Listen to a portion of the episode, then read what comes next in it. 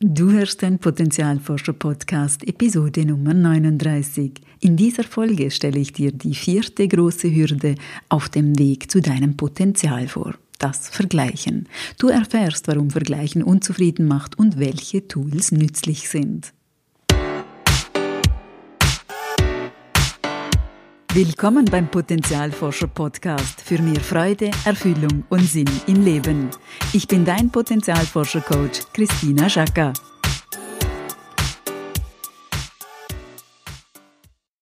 Hallo liebe Potenzialforscherin, hallo lieber Potenzialforscher. Um ein Ziel erreichen zu können, muss ich das Ziel kennen und ich muss mit großer Wahrscheinlichkeit auf dem Weg einige Hindernisse überwinden. Genauso verhält es sich auch mit dem Finden und Leben unseres Potenzials. Ich muss mein Potenzial kennen und, um es aus tiefstem Herzen zu leben, auch einige Hürden überwinden. Solche typischen Hindernisse habe ich euch die letzten Monate vorgestellt. Das waren der Perfektionismus, das Grübeln und das ungesunde Anpassen. Heute kommt das vierte typische Hindernis dazu, das uns oft davon abhält, aus dem Vollen zu schöpfen, das Vergleichen. Klar, wir vergleichen alle ständig. In Sportwettkämpfen, wer der Bessere ist, im Joballtag, um befördert zu werden oder wer vielleicht mehr verdient, in Schönheitswettbewerben und auf Social Media sowieso. In Frauenklatschmagazinen findet sich sogar eine sehr schräge Rubrik, die vergleicht, welchem Promi dasselbe Kleid besser steht. Hm. Uns mit anderen zu vergleichen dient der Selbsteinschätzung. Wir wollen wissen, wo wir mit unseren Fähigkeiten, unseren Leistungen stehen. Bis zu einem gewissen Grad kann das Vergleichen uns sogar anspornen. Wir strengen uns vielleicht mehr an, wenn ein Arbeitskollege etwas besser kann, oder wir versuchen unser Verhalten zu verändern, wenn wir sehen, wie jemand mit einer schwierigen Situation hervorragend umgeht, zum Beispiel in einem Konflikt. Wir versuchen dann von anderen zu lernen.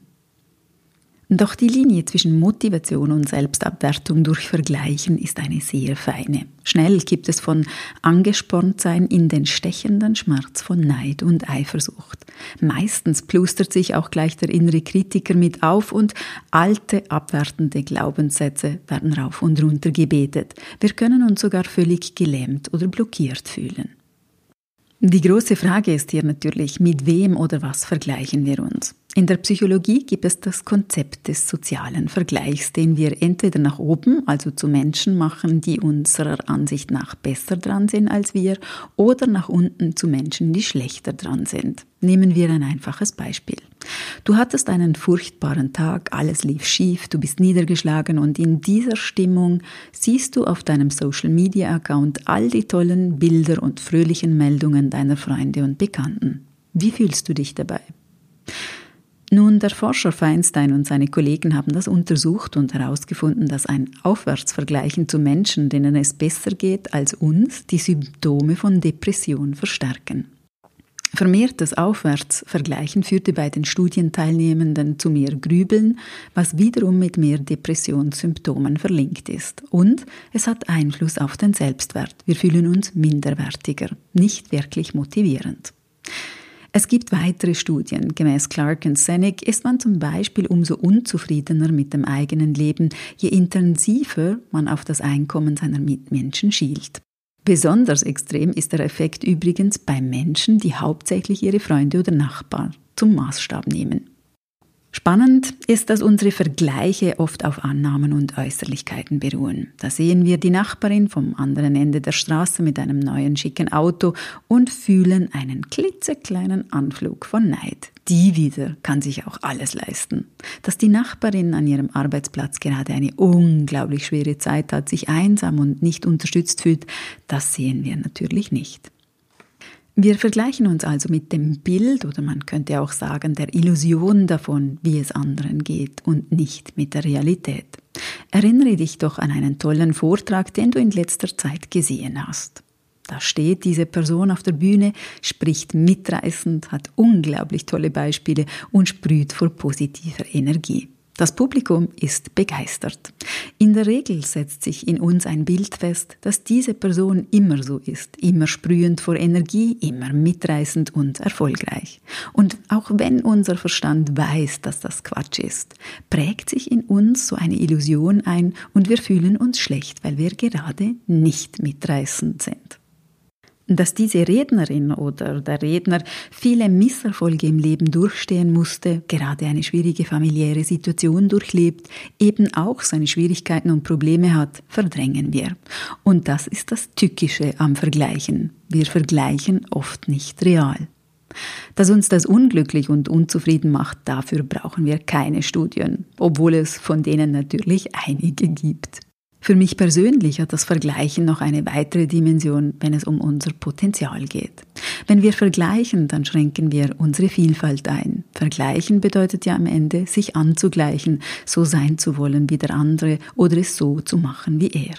Und genau das wollen wir eigentlich nicht. Wir wollen nicht gleich sein, sondern unser Potenzial, unsere Fähigkeiten, Stärken und Leidenschaften auf unsere Art in die Welt tragen.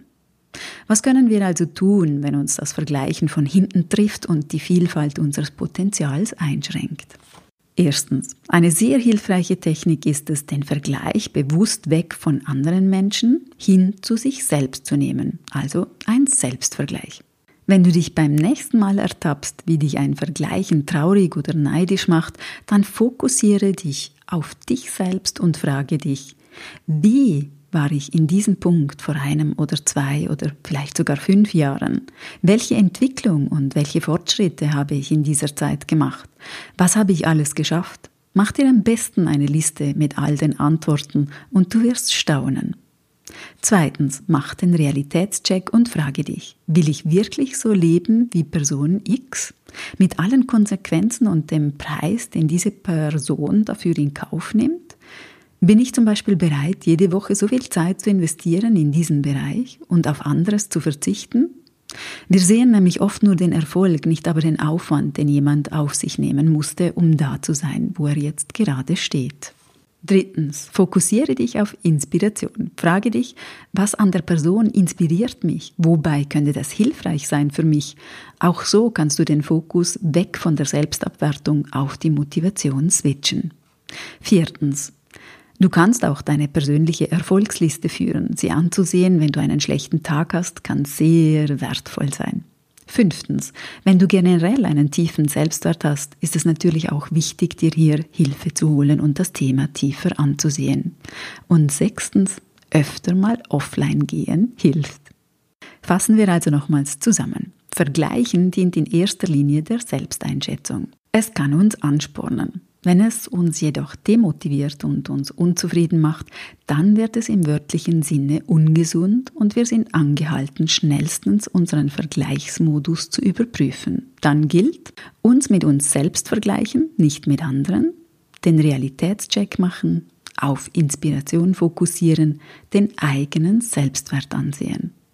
Ich hoffe, dass die heutige Folge interessant und hilfreich für dich war. Wie stehst du zum Thema Vergleichen? Welche Erfahrungen teilst du mit uns? Ich freue mich natürlich auf dein Feedback und deine Fragen. Du kannst Kontakt mit mir aufnehmen per E-Mail in der Facebook-Gruppe Potenzialforscher Community oder auf Instagram. Und ich freue mich sehr, wenn du den Podcast weiterempfiehlst an deine Freunde und Bekannten, sodass ganz viele Menschen sich informieren können. Ich danke dir. Eine wunderbare Zeit und viel Inspiration, deine Christina.